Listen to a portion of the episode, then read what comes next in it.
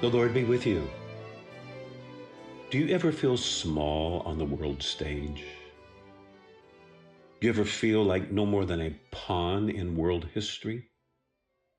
Do you read the news and wonder if there's anything that you can do in the face of what is going on in the world? Well, if you feel small and insignificant, that is exactly what the evil one, Satan, wants you to feel. And, and so, with Bible in hand, I want to speak to the feeling that there's nothing that you and I can do, that we're too small, too insignificant in the scheme of things.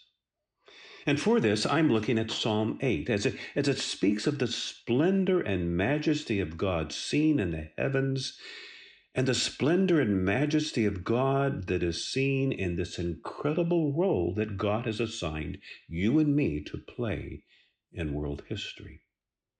I read, O Lord our sovereign, how majestic is your name in all the earth. You have set your glory above the heavens. Out of the mouths of babes and infants, you have founded a bulwark because of your foes to silence the enemy and the avenger. When I look at your heavens, the work of your fingers, the moon and the stars that you have established, what are human beings that you're mindful of them, mortals that you care for them?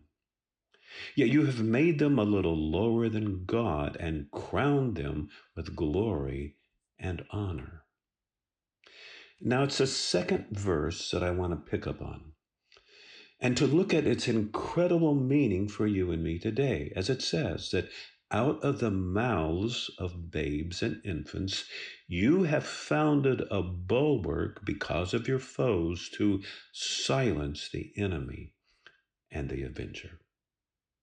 In Psalm 8, the psalmist marvels at the night sky, the, the work of God's fingers, the moon and the stars. And he marvels at the role that God has given human beings who are made a little lower than God. He marvels at the role that God has given to what he calls babes and infants.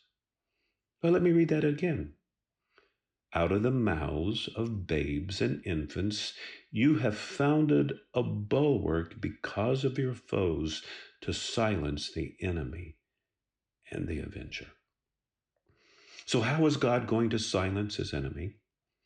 How is God going to establish a bulwark, a wall of protection against his foes? He says that it is out of the mouths of babes and infants. That's a curious phrase, isn't it? Out of the mouths of babes and infants. I mean, what, what is the psalmist talking about here? That the heavens are the work of God's fingers, but, but God's saving rule on earth comes from out of the mouths of babes and infants. What does that mean? Well, let's do a little bit of digging here, a little bit of Bible study. We do a word study and we find that this phrase, babes and infants, is used seven times in the Old Testament. And each of the seven times it is used of helpless people. Helpless people who are threatened with destruction. So babes and infants becomes a becomes a good metaphor for the times that Israel is caught between the world superpowers of Egypt and Babylon. I mean, they were like babes and infants. And you know, it also becomes a good metaphor for the times that the Church of Jesus Christ feels so weak and powerless against the world. That out of the mouths of babes and infants, God has founded a bulwark because of his foes to silence the enemy. You see what the psalmist is talking about here? Oh, he's talking about prayer out of the mouths of babes and infants. The childlike faith and prayer of God's people is what God uses as a wall of protection, a bulwark, and that God uses to silence the enemy. Listen to what John Calvin, in his commentary on the book of Psalms, says about this verse. He says, quote, the faithful prayer and praise of God's people, not necessarily their eloquence. But the faithful prayer and praise of God's people commences the work of slaying the foe. What majesty accrues to God when he brings unto the field of battle the poor in spirit against arrogant hordes of wickedness in order to slay their intolerable pride in the dust. End of quote. So, in the face of world events, in the face of all the craziness and evil that we see going on, in the face of that, we, we might feel like babes and infants.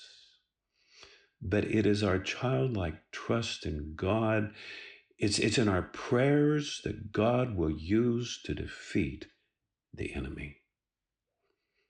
Listen to what Peter Kreeft, a contemporary philosopher and theologian, listen to what he says about our prayers. Quote, I strongly suspect that if we saw all the difference even the tiniest of our prayers to God make, and all the people those little prayers were destined to affect, and all the consequences of those effects down through the centuries, we would be so paralyzed with awe at the power of prayer that we would be unable to get up off our knees for the rest of our lives. You and I, we have um, big work to do. That out of our mouths, God will silence the enemy. So I'm going to close today with how the Apostle Paul closes his letter to the Roman Christians. That small band of believers meeting in house churches.